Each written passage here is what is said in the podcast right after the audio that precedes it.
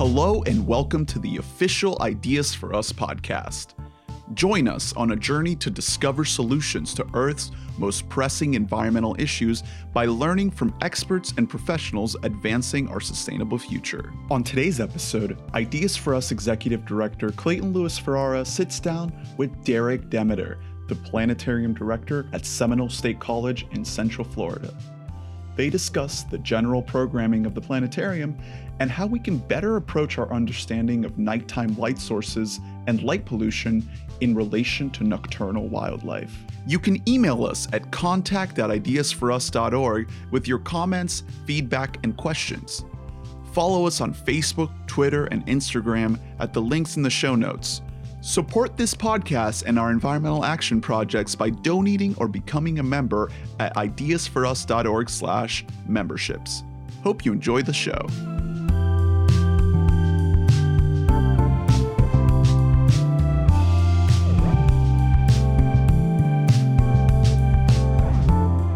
All right, everybody. Uh, this is Clayton Louis Ferrara. I am the executive director of Ideas for Us. It is wonderful to be here for another official Ideas podcast. Today, we've got a guest who's truly out of this world, uh, as you will find. Uh, Mr. Derek Demeter is joining us today. And Derek, please introduce yourself. Let us know who you are and what you do. All right. Thank you, Clayton. I really appreciate you uh, having me on here today. My name is Derek Demeter. I'm the planetarium director at the Emil Buehler planetarium at Seminole State College, just north of Orlando, um, over in Lake Mary, Sanford. But we pretty much, uh, you know, we pretty much have uh, programs for pretty much everybody in Central Florida. We're kind of the planetarium for the Orlando area, so we service uh, Seminole, Orange, Lake, Volusia, Osceola, even Brevard now. Um, so we pretty much uh, stay busy and we try to influence and provide uh, a view of the night sky for everybody here in the Central Florida area. Yeah, I mean, I think it's awesome that we have a local planetarium. I mean, how cool is that? There, there are so many cities that don't have that, or they have a giant one that's maybe inaccessible, uh, you know, for for people right. to, to to really use often. So, I love that. Well, uh, thanks for being here. You know, I think let's just jump right into uh, some some you know big picture stuff, and it's the fact that you know the night sky and the universe uh, is something that's been giving context to people for a long time. And, uh, you know, I always remember growing up and being fascinated by chances when I got to see the night sky, maybe seeing sea turtles come up uh, and nest on the beach and things like that. I, I imagine most people that come into your planetarium uh, are interacting with the night sky maybe for the first time through animations and things that you're uh, you know, showing and, and really getting the vastness of that. Um, so maybe just talk a little bit about how you interact with people on the daily concerning space. Yeah, so the nice thing about the planetariums, we have several different types of technologies that we offer. One of them is our traditional classic star projector. So we have a machine from that was put in in 19, uh, 1987. So quite a while, uh, but it still does a really great job. It's all analog. It's all run off of, of wheels and, and, gears and things like that. So it's quite mechanical. It's something like you would see in some you know fantasy movie or something uh, where you know you have these two large spherical objects that move around and project the stars. It's really cool, and people just when they see that, they just are enthralled by what it is. Now, the star projector is really one of the things that we really like to do when we do our classical night sky programs with that projector is we start off, we have a LED cove light system that surrounds the dome where people look up and they see the stars. And that LED cove light system, we can we can coordinate it to where it would look like the light pollution from Central Florida. So mm. when hmm. people come in, they start this. We start the show. We start off with light pollution a sky that most people are normally used to seeing here in Orlando area, where when they look up and they see, you know, maybe a few dozen stars, right?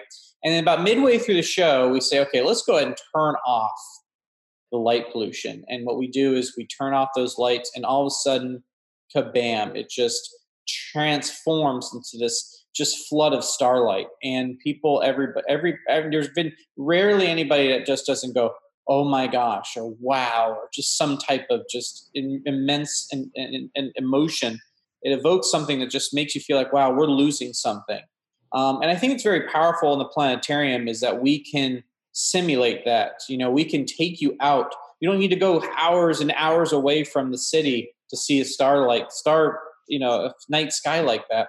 We can go somewhere, you know, in the comfort of a room and show you that. The other technology we have is we have uh, full dome video t- capabilities. So we have the ability to project pretty much anything you want up on the dome because it has a special geometry that that kind of warps the image on the dome. So we take people on tours of the universe. We look at actual data visualization. We look at science data. And, and for example, we just did a program, a virtual program on climate science. We actually got to look at some of the climate data uh, above the Earth's surface and show how the atmosphere is changing and, and how we're, we're affecting. We're able to simulate how energy transfers from the Earth out back into space. So we have the ability to not just look at the sky, but we have the ability to really truly connect people to the science that's happening in the universe today. Let's talk about that. I mean, it's it's amazing. I think that we're definitely losing something by the lack of of seeing the night sky. It's right. definitely having an impact on animal life and nocturnal animal behavior. I think it even goes as deep as you know we're, we're kind of taken out of our place in the universe and our connection to this much much bigger picture oh, yeah. uh, than what's not just going on in our own lives but even going on in our planet and beyond um, you know light pollution is a big deal and you know it, it's something that cities are, are grappling with t- today there's technological solutions as ways of, of trying to thwart it for sure and um, you know, I, I think that it's definitely something that we need to advance. Um, mm-hmm. what is the reaction of people, you know, when you maybe talk about some of these things? Do you have people asking about what they can do to to change the course of of this in their own cities? So obviously, the problem with a lot of this stuff, regardless of light pollution or climate change, is some people feel helpless. They feel like, oh, well, this is a bigger issue than me. But what I like to tell people is I, I usually start off with something hyper local with them. Like say, you know, a lot of us have a lot of, especially up in Lake Mary Sanford, there's a lot more, you know, develop a lot more of those those those neighborhoods, like you know, the not not like just a where you know, uh, homeowner association kind of neighborhoods. And I say, you know, one of the things you can do is, you know, maybe maybe you could go to one of those homeowner association meetings, or maybe you can even uh, run to become somebody in the homeowner association and maybe work on you know seeing how we can make our lighting ordinances a little bit better. Um, you know one of the things that's interesting is a lot of people get really t- annoyed with noise ordinances right? People like to you know people playing loud music late at night and i say well what about light though you know for example uh, the other day or not the other day uh, last couple of years, there and my next door neighbor had this really massive floodlight, and it was going into my bedroom. Oh, no! And, and, and just casually, I, I, met up with him. He, he didn't realize what he what it was do, what he was doing. But I said, "Hey, you know, I just want to let you know, man, that that light is uh, really bright, and and you know, I'm I'm having a hard time sleeping. Is is there a chance that you know maybe we can redirect the light?" And I started kind of lecturing him, not lecturing because I don't like the the, the term lecture, but I, I discussed with him the um, the implicate implications of having bright light in, in, in your in your room, and he re- didn't realize what he was doing. I think a lot of people don't realize that light can be as, as evasive as noise.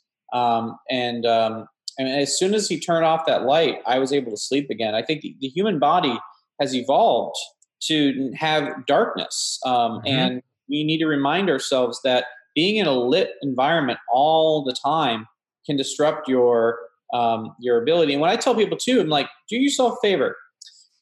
If you have if you have a light near your house, put some of those dark shaded blinds or those those cut out or the the blackout uh, you know uh, curtains and see if you can see how your sleep schedule is. Try to get as dark as possible in your bedroom.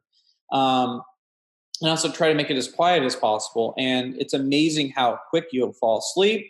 It'll be amazing how much better your sleep quality will be. Um, and so I think um, I think once people start realizing the need for darkness, I think that hopefully they'll become more apparent that it isn't just an issue with the sky; it's an issue with our health. It's an issue with a lot of things, and then I can talk all about security issues. I can talk about you know economical issues too but in reality you know think about it just from your quality of life first and hopefully by anecdotes, by people kind of go and say, "Hey, I've been noticing I sleep a lot better with less light. Maybe maybe we don't need all this light at night. That's really is a wasting a lot of energy and b not good for our health. You know, so I think that's a good way to start off, and then kind of maybe see if you can in, in, in, you know kind of get some people in your local neighborhood influenced by it. And then hopefully that kind of spreads like wildfire. More and more people start talking about it because you can go to governments you can tell them hey we, we need new lights but you really have to kind of start at a local level first and kind of build a build this kind of trend and hopefully people will start listening at the government level absolutely i mean again these these are things that a lot of people don't think about i mean for me it started just as a as a hobby and, and a habit, right? Rather, where I would turn out uh, all the lights around my house at night mm-hmm. for plants, insects, nocturnal animals, right? I wanted to give them a break, right? Because they're bombarded by lights constantly. It's even something that I'm sure people, if you look, you'll notice. But if you see street lights, sometimes they're growing or sometimes they're right up against trees. And the trees will grow uh, you know, in kind of a much uh, less dense part near the light. Uh, and they'll actually start to grow in the other direction, trying to escape away from that light that's maybe constantly on at night. Um, and, you know, it, it's just so important for plants and animals to have this kind of break. Exactly. So, one of the things that we did at the college, uh, thankfully, uh, we have a new facilities director at our college that's very interested in sustainability. We're actually I'm actually part of sustainability uh, committee at the college now, and so that we also have a sustainability uh, manager at the college. So they're becoming much more aware of these things. And one of the things that I initiated with this new facilities director is we used to have these really horrible globe lights, big you know big ball lights that just shine everywhere. They're just horrible.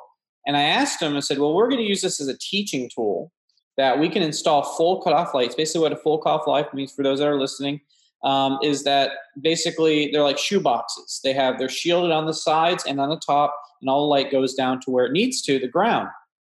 And so we got all these new lights installed around the planetarium with these new shoebox type lights. The best part was once that happened, and you'll like this play, I started seeing barred owls again. I hmm. started seeing um, I started seeing other nocturnal life start to emerge. Uh, different bugs I haven't seen moths. I saw started seeing luna moths around the campus. Wow. I started seeing all these creatures that normally depend on darkness start to emerge just by changing the direction of the light. The plants started to bloom better. The trees above those globe lights are actually starting to spread out better. Uh, grass is growing better. I mean, it's just crazy how just directing a little bit of light in the right way can impact uh, the quality of life in in all in all aspects and i think people who want to locally talk about this or organize about it right i think one of the common uh, common things that they'll get said to them right is that well it's not safe if we don't have lights right, right. people equate light with safety I know I have found, uh, you know, certainly growing up, you know, around, uh, you know, even farmland, cattle land in South Florida, right? Uh, dark woods, you step foot onto someone's property and all of a sudden a motion sensor floodlight goes on. Mm-hmm. And I've always thought how much better that is because uh, it surprises everybody, right? Every, everyone immediately knows that they can be seen, and you use motion sensors for it, so that uh, you know, for small animals or insects and plants, you don't have this light on all the time, right? And that there are these solutions out there. Yeah, motion sensor lights are very good, and there's even motion sensor lights that have are are full cutoff or directed. Um, LED yeah. lights as well have made a huge change um, with the direction of light.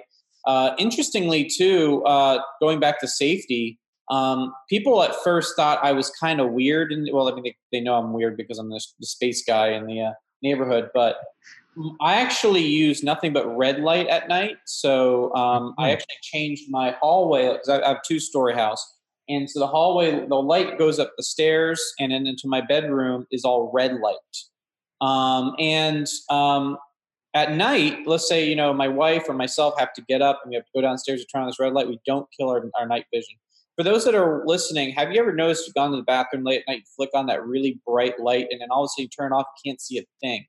So if we were to incorporate, you know, longer wavelengths of light, red, orange, maybe a little hint of yellow, that actually goes a long way with our human eye and makes it actually safer to see at night. So you don't need this just oppressive bright light in your eyes. Uh, but back to what you said about the motion light, yeah, use it when you need it. There's no reason why we need to have this light on all the time. And like you said, Clay, it's perfect. If you're concerned about a, a person coming into your neighborhood or your house, you just turn off the the light goes boom on for a split second. That scares you, and that scares the other person. That startles them. But remember, criminals need light. All right, they can't just. Right. You know, if, if it's pitch black, they're not going to see where your doorknob is or your keyhole or whatever it is or window. They're going to need light. They're going to be using flashlights or they're probably going to be using other things. That's going to be more suspicious than anything. So I think that people's notion of of light is is a feeling of safety. We're diurnal creatures naturally, right? We we we, we are happy. You know, we still have these parts of our brain that are wired from our evolution that well, we're safe safe in the in the light, not in the dark. Dark was a scary time. Predators like mountain, like you know, saber toothed cats and things like that. That we See much better than we do at night. Yeah, yeah, exactly. You know, so you know, I think there's just it's that same kind of. I think it's kind of we you probably could talk about the biology of fear of snakes. Like, why are we afraid of snakes when you know? Of course, uh, but it probably comes from this just adaptation in our brains that kind of give you know that's lingered on during the process of evolution. Same thing with light. You know, we just think light equals safety, so we have these big, giant, bright lights. But in reality, we live in a world where we don't need all that light. You know, we don't need all light. We are just a safe. Or if we do need light, we need it directed, providing a clean view of what we want to see, but also not glare right in our eyes or be, you know. So there's a lot of solutions out now that can really, really help. But yeah, like you said, motion sensor lights are a great way of increasing security. Another thing too you can get is infrared lights. Uh, for example, security cameras now, closed CCTVs or closed cap, closed uh, uh, cabled um, uh, TVs um, are uh, a lot of them are infrared. So you know that's actually even better. Now, of course, there's some animals that that um, can sense infrared as well. So I know there's always there's never a clean solution to the case other than just turning it all off. But you know, it's still much better than um, having these big, giant, bright lights on all the time. Well, I love your uh, your comment about what you do as a solution with the red light. You know, that brings me back to uh, literally thousands of nights on the beach doing sea turtle surveys and having red headlamps and uh, the red headlamps were much better for our eyes on the beach at night. Uh, and you know, we're told the animal can't see it at all. So the turtle has no idea that uh, you know here we are uh, tagging it or measuring its shell or counting the eggs that are coming out of it or taking a blood sample or whatever. It thinks it's happening in normal pitch black darkness, um, which is certainly important for for lowering stress on the animal. So man i mean just i mean almost every evening right i'll flip on a switch or something uh, and and blast my eyes uh, you know from night one thing when i have the time or the the ability to do so to slow down the pace of life if i ever get a chance to read by candlelight uh, i always love that way more than reading by you know normal uh, uh led or or or something like that that's a great that's a great point, Clay, that you mentioned that. Actually, that's that's a really good thing. For example, in our bedroom, um, we use nothing but very warm light. We're talking so there's a temperature scale for light. Uh, so for those that are listening here, there's there's a difference. You have daylight, which is about six thousand Kelvin, and Kelvin is the temperature scale that we use to measure the temperature output of these lights. So that's the temperature scale we use. So most people are used to Fahrenheit or even Celsius but Kelvin is a is a is a temperature scale that we use for especially very hot or very extreme temperatures. So 6000 is daylight. We're talking when the sun is directly at noon when you have the most sunlight output. So like right now, for example, this would be what we consider daylight. Then you have like a bright white, which is kind of between 4,000 to 3,500 Kelvin. It's a little bit softer. When I say softer, I mean it's not as blue. So pure daylight is basically white light, but sometimes the LEDs, cheaper ones, they tend to be a little bit bluer. But daylight should be pure white, pure white, because that's the color of our sun. Believe it or not, the color of our sun is white. Uh, and uh, if you were to actually look at the sun with your eyes right now, which you should not do, but if you could, it would be white, not orange or red or anything like that, because that normally people see the sun when it's sun setting, so they just attribute that to being the color of the sun, but it's not the case. So the uh, so then you got soft white, which is like twenty three hundred Kelvin, which is uh, to three thousand Kelvin, which is a very nice, like you said, candle lit type light, very warm light in our eyes. Uh, there's photoreceptors in our brains that daylight means it's middle of the day, you should be up and at it. Uh, the uh, the warm light, like you're talking about candlelight, our brains are thinking, okay, it's getting closer to nighttime. It's time for us to. We're getting less out light output in our eyes. It's softer for our eyes, helpful for our eyes, and it's time to go to sleep. So it actually helps you fall asleep better. If you're in a if you have a TV in your bedroom and you're watching it and it's full blast brightness, your brain's going to think it's daylight and you're going to go to sleep. So, right.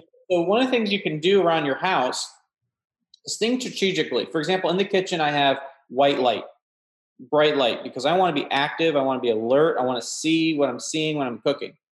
Uh, over by the TV, uh, I have a little bit of a bright white, not 100% daylight, but enough to keep me awake and keep me alert. But when it comes to my bedroom and places I know I want to relax and, and eventually fall asleep, I don't want to use uh, very uh, either daylight or bright. I want to use something very warm, something that's going to help soothe me, relax me. So think about the type of light we're adding. Um, um, and for example, um, uh, Chris Castro with uh, with the with the city of Orlando, he was telling me that they're using bright white for lights at on the highway because it helps keep uh, people alert when they're driving. So, uh, but at the same time, we also have to be mindful of that as well because it helps alert us. But we also have animals that want to go to sleep too. So we have to also think about how we place the light and it doesn't obstruct with other animals that are needing it. So we're we're slowly learning that. So that yeah, the type of color of light can affect how certain things respond as well. Yeah, I mean, for for those of us who who who you know have memories of public school uh, in the 80s and 90s uh, and early OOs, I think we can all remember fluorescent light bulbs yeah. in uh, in classrooms, right? And how it, it, was designed to very much so keep you awake uh, and uh, and to, to to keep people from feeling sleepy by having this kind of light blasting, uh, even in the classroom in the evenings, uh, you know, and, and, things like that. You know, for me, it's it's important that um, you know these these topics are discussed more because creating an environment that allows nature to be nature and to have wildlife continue their natural life cycles, whether that's breeding behavior or egg laying behavior or, or, or hibernation, right? Whoever knows what it may be. Um, making sure that we have that happening as much as we still can and not just in the most remote nature preserves in the middle of nowhere where it's totally dark. If a city is trying to be more sustainable, to build sustainably, to create parks that are of value to wildlife and people, light has to be a consideration because you want it to be safe at night, but you also don't want to banish night completely. Yeah, so a lot of the national parks I've, I've, visited over the years have done a really good job at that. So, for example, they have, um, especially with LED technology, LED has really changed the the invention of how we do light because what's really great about LEDs is you actually can alter the light color um, over time. So, for example, one of the things you can do is um, you could uh, eh, some of the national parks I've visited. What they have is they have uh, yellow lights or red lights that turn on at night. So in their parking lots and things like that. So during the uh, during a certain period of time they switch to those colors. Um, so in the future, what would be really neat in cities is to you know maybe after sunset when when you have mostly people that are out between you know usually by midnight most people are asleep most people you know there's occasionally people that work or there are those you know people that go to clubs nightclubs things like that but most people i would say that academics I would say that majority of the people, astronomers, I mean, I'm, I'm up at wee hours of night, but most people um, are not up around midnight. So we could look at potentially either a thinking about what areas don't need light. And if they do, maybe we can either A, switch the light to a certain percentage. This is another nice thing you can do with LEDs is you can actually dim the lights. You, you can put steppers in them and you can actually dim them at a certain peak. So let's say at midnight, those lights in that parking lot should only be at maybe 50% opposed to 100% or maybe you could switch the color of the of the of the wavelength of light so let's say at midnight you change the wavelength of light from being uh, bright white to being yellow or even orange just to kind of provide that, that resource for the animals that can that won't have to be affected by the light as much uh, but at the same time maintaining a bright enough environment but remember as we said earlier with red light the longer wavelengths of light, like orange, red, and so on, are better for a human eye to see at night. We actually see better with yellow, orange, and red. So at later at night, if you're more concerned about safety, security guards will be able to actually see people farther away with yellow light than they would with white light because it's just it penetrates through mist and fog here in Florida. We deal with um, dew points. We deal with excess uh, moisture and uh, later in the evening. So if you use yellow light or, or orange or red light at night, like post midnight, when you have excess of water vapor in the atmosphere, it actually makes it easier for that light to disperse through the atmosphere, making it easier for that light to be illuminating the ground. So again, these are things that you know using science and knowledge, you know, and also will help again with with animals. Um, so you know the advent of LED technology, as it gets cheaper and cheaper and cheaper, we're going to be able to do some really incredible things to how we deal with light. So soon we can kind of like if you look at the buildings in Orlando, you know they can change the color of the buildings and things like that. Those are things we can actually integrate into streetlights. You know, so these are these are things that um, could be looked at in the future. Absolutely. How, how do you think uh, how do you think people can communicate this to the decision makers, the locally elected officials, uh, even to companies or apartment complexes. Say someone lives in an apartment complex and they want to see these kinds of changes made. What do you think is the best way for someone to to broach these conversations? So it's kind of funny because as an astronomer, you would think that my number one goal for light pollution abatement is astronomy. But believe it or not, when it comes to the general public, that's my least thing I talk about because it's a cake and eat it too kind of situation. If this is fixed, then the whole night sky thing will be fixed anyways. The most, the three most important things that humans really, the majority of people care about when it comes to uh, lighting is: is it can I see it at night? Is it safe? Will it cost me a lot of money to do this? And um, and how does it affect me health wise? How does it affect me and, and my quality of life? the most important one is money. And at the end of the day, it all boils down to money. So if you're presenting this to, say, a, a city council or a, a, county or even state or whatever, the bottom line is they want to know: is this going to be a lot, lot? Is this going to be expensive? And the answer is upfront, maybe because I think with the advent of LED technology, it's getting cheaper. But back to even five years ago, this would have been wouldn't have been realistic. It would have been way too expensive to do these things. But I think as we're developing new technologies and resources, now with the advent of solar energy, where you can charge things up during the day and you can run these things off of solar power, um, things are changing a lot. So the answer is maybe in the sense that it could be a, more expensive upfront, but the long term is it's going to save you a lot of money. So it might be it's kind of like uh, investing in, in, in, in something and, sure. and, letting it grow over time. It's going to get it's going to be really cheap, and you know LEDs have a longer shelf life. Uh, if you're running these LEDs at 50% or even a different color, even red, did you know? So if you had a headlamp and you put three AAA batteries in it, if you run it on red light, it will last you four or five days with it completely on. If you did hmm. that with bright white light, it only lasts a few hours. So so if you did something like that where you switched your color wavelengths to later at night, you're actually putting less power output in the light, so you're actually saving energy. So at the end of the day is you're saving money and all that. So that's the number one thing I, I recommend people do is look at the economic impact of the community. Because at the end of the day, that's all they that's what they mostly care about is how is this gonna be can we afford it? Is this practical? And then the next thing would be most important is safety again, there's it's just sometimes it's hard to get somebody to believe that less light is actually safer. But one of the things you can do is you can take a picture of yourself next to one of these big bright lights, and then take a picture of a, of, a, of another place where there's good lights, and show just how easier it is for your eyes to see at night. The other thing that I recommend to do is, and we've done this at the college a few times, is maybe work. Here's the thing a lot of these city councilmen and women, people that work in the city council, work during the day, right? How many of these people actually work after 5 p.m.? So when they install these lights, how many of them are actually seeing these lights in action? So one of the things you can do is you can provide, well, maybe we're going to host a night walk. We're going to take you to these, these locations and we're going to show you the lights and we're going to show you the difference. Sometimes seeing is believing. I've had a lot of people change their mind about light pollution when they come to the planetarium and they see the difference in the light. Mm. Um, and then they actually see the full cutoff lights. They're like, wow, this is so easy to see at night. What'd you do? We just changed the lights. So sometimes seeing, seeing is believing for a lot of people, especially people who are skeptic.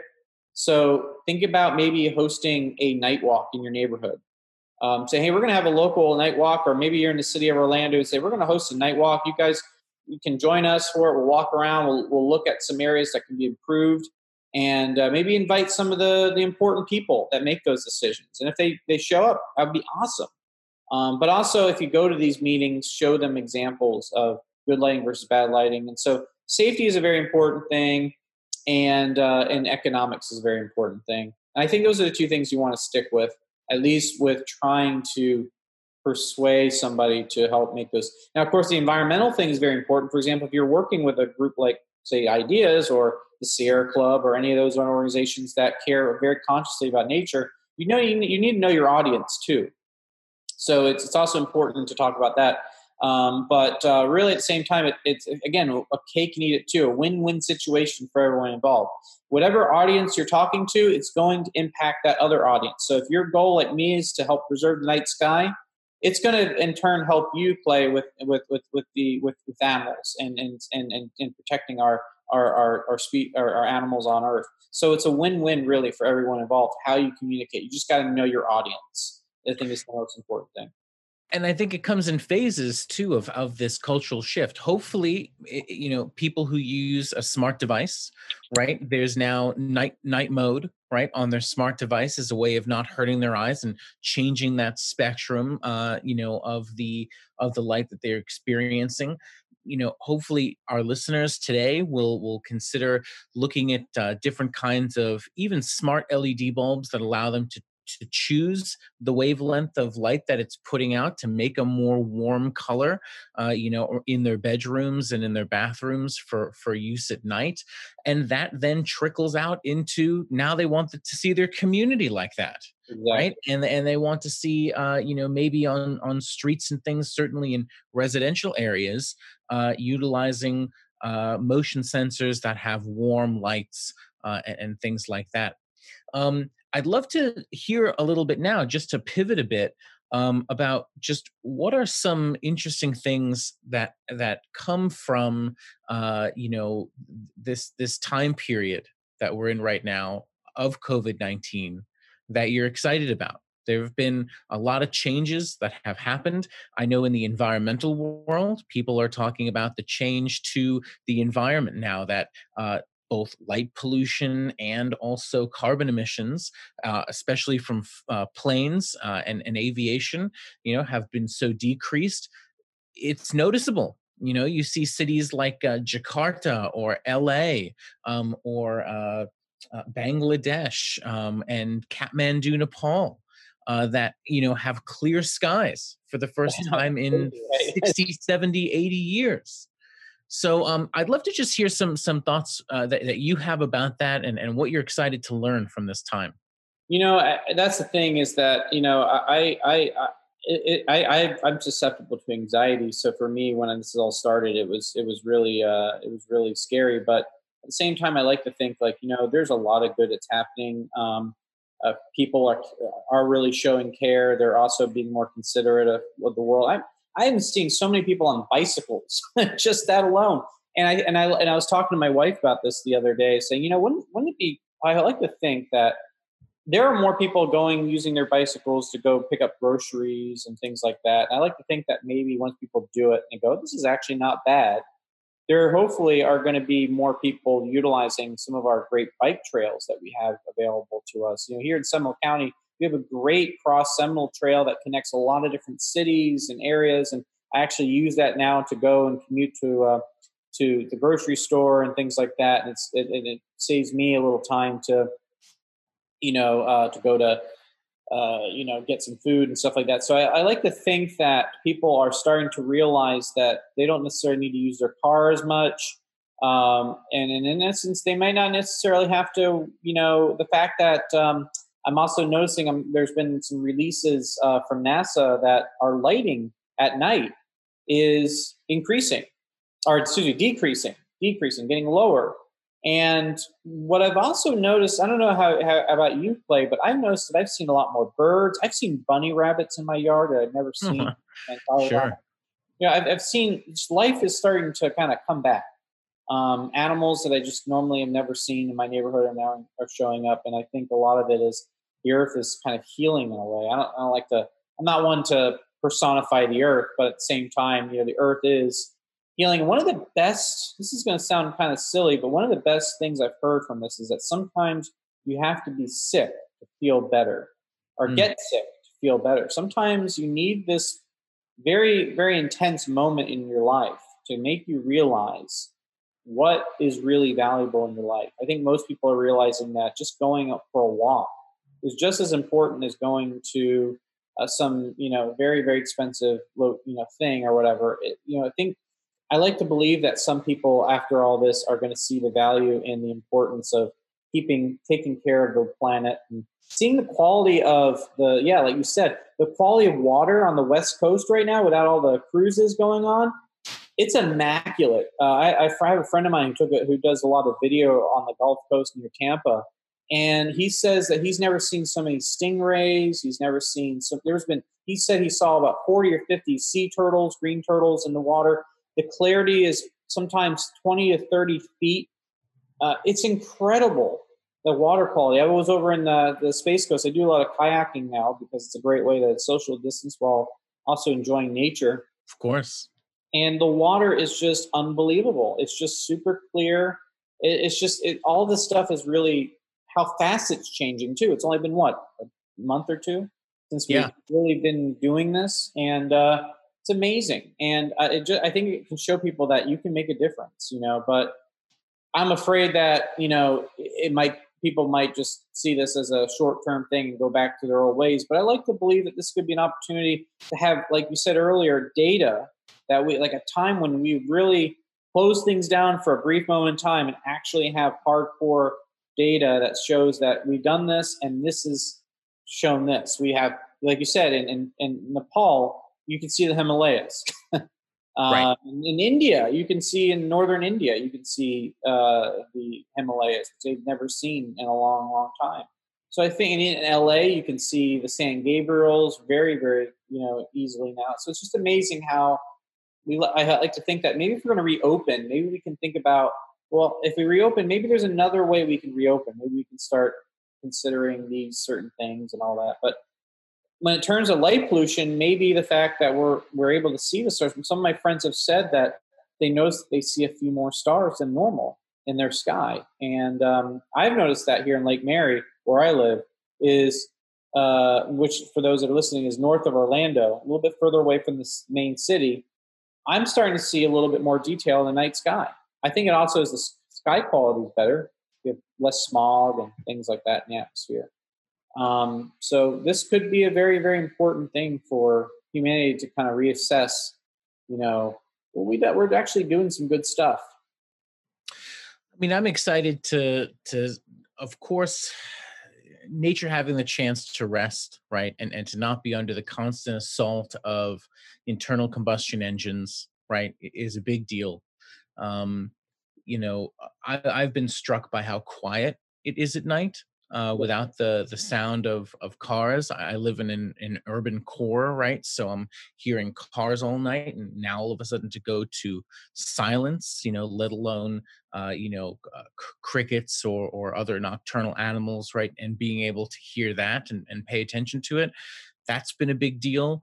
Um, but I'm excited for some of the data because we've been monitoring climate emissions, we've been monitoring air quality, uh, all of these kinds of things before this period, during this period, and now as many countries uh, are hopefully on the tail end of, of the worst of the outbreak, um, they'll see the emissions ramp back up.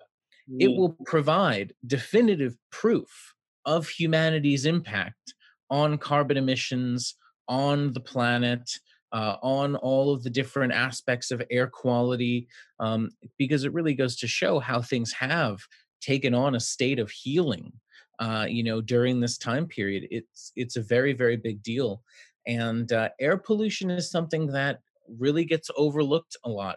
Uh, you know, so many people have childhood asthma.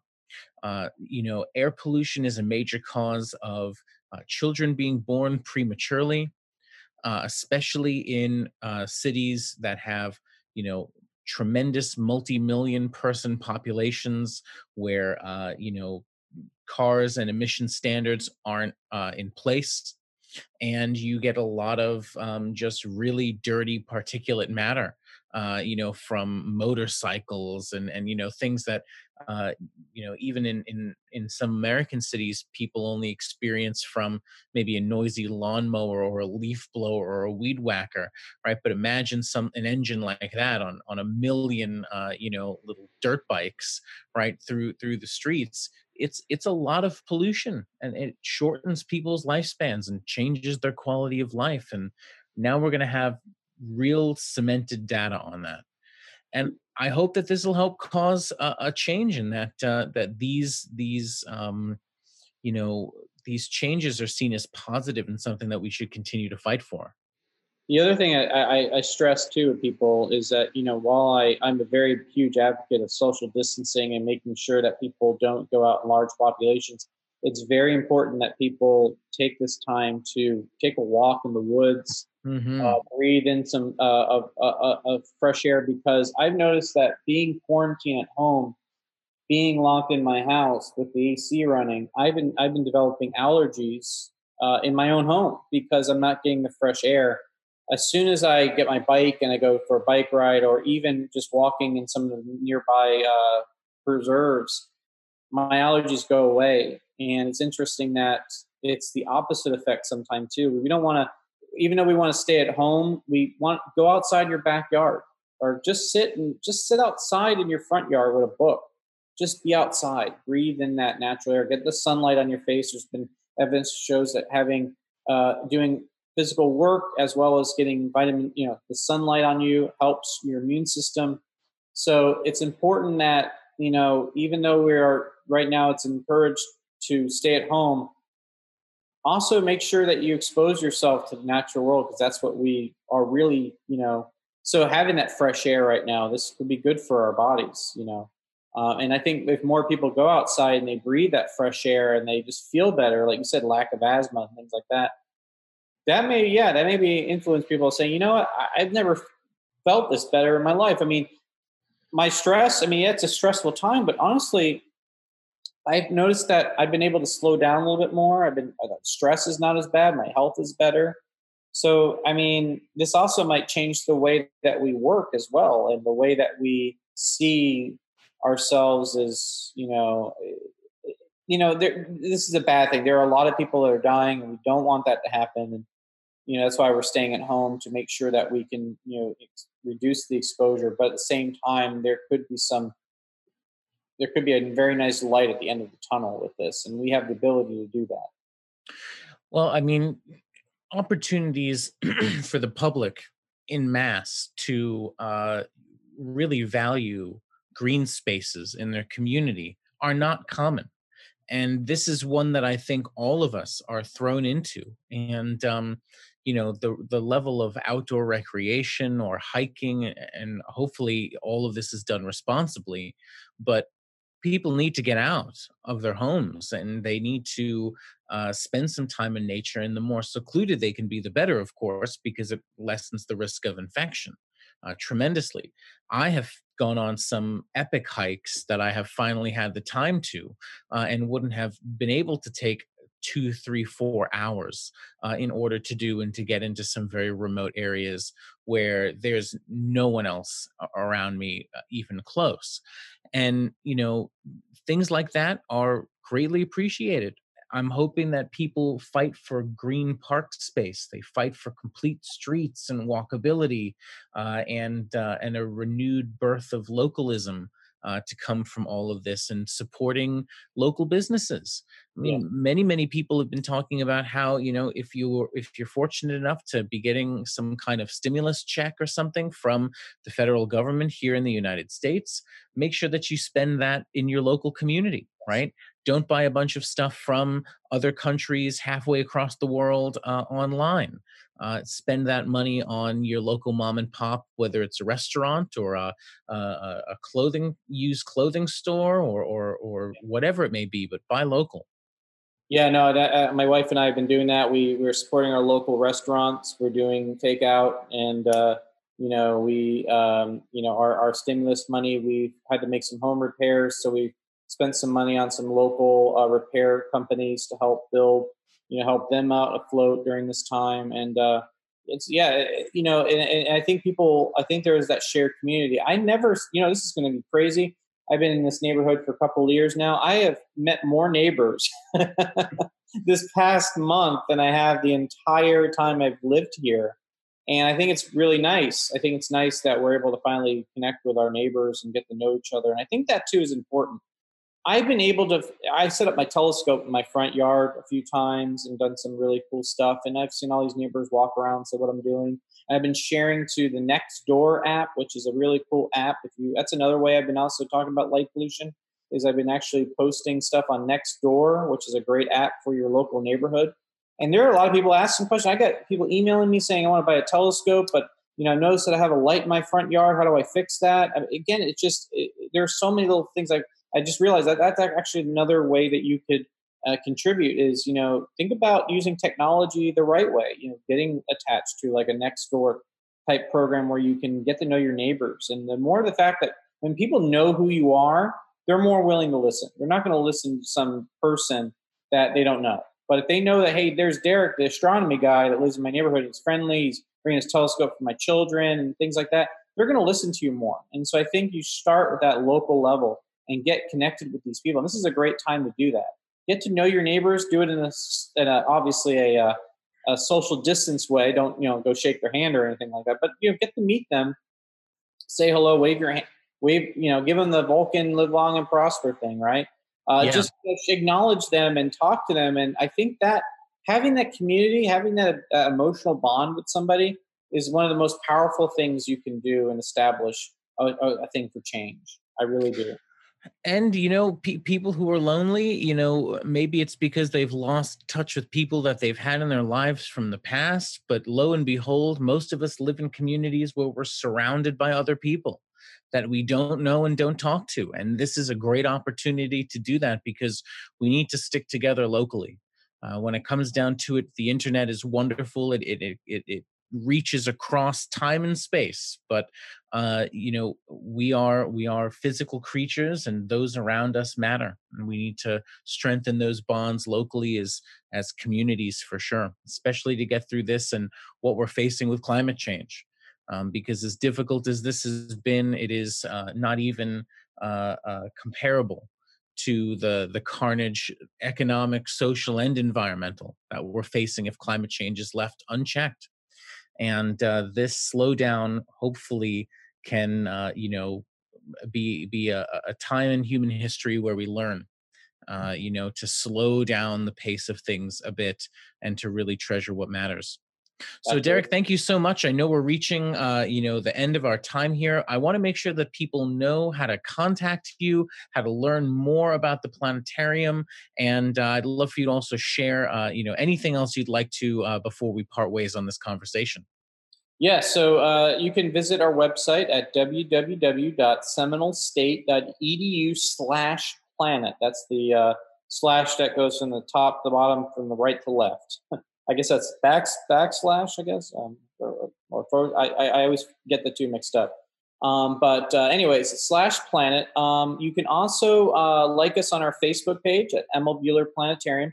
We do virtual programs right now. We're not open to the public at the moment, um, but we are doing virtual programs. We have a virtual public show uh, at 7 p.m. that we go Facebook Live on um, at on Thursdays, and we also have a virtual star party we do on Fridays at 9 p.m. So you can tune into those and enjoy some time outside of this planet. And uh, of course, also uh, we we do programs too, talking about current trends as well. So uh, again, uh, join us. We're also looking at potentially doing some other smaller uh, Facebook Live things as well. And we also have a YouTube page. You can look us up at Seminole Planet is our YouTube page. Um, so at the meantime, we're hoping to get reopened uh, maybe in the fall, limited quantities. Right now, we're actually. I was in a meeting earlier today about uh, what what it looks like to reopen. So right now, we're still not open, and we're not sure when we're going to open. But when we do, we are going to have some good practices, and we'll keep you all posted when that happens. Well, Derek, thank you so much. Uh, really appreciate it. Wonderful conversation with you today, and you know we definitely look forward to having you back on the show uh, as time goes on to talk about this and all other uh, kinds of great uh, planetary cosmos topics. So, thank you so much. My pleasure. Thank you, Clay, for having me out.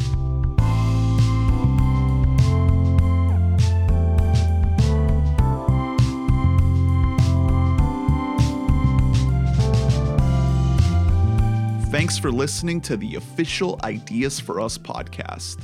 Learn more about our environmental action projects by visiting ideasforus.org and stay in the loop by subscribing to our monthly newsletter.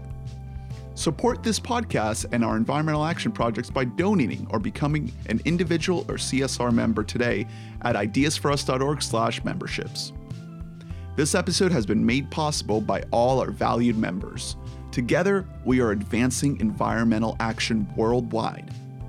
Please share this podcast with your friends and loved ones and leave us a five star review if you enjoyed it. In the meantime, stay tuned to hear what amazing guests we'll be featuring in future episodes. We'll see you next time on the official Ideas for Us podcast.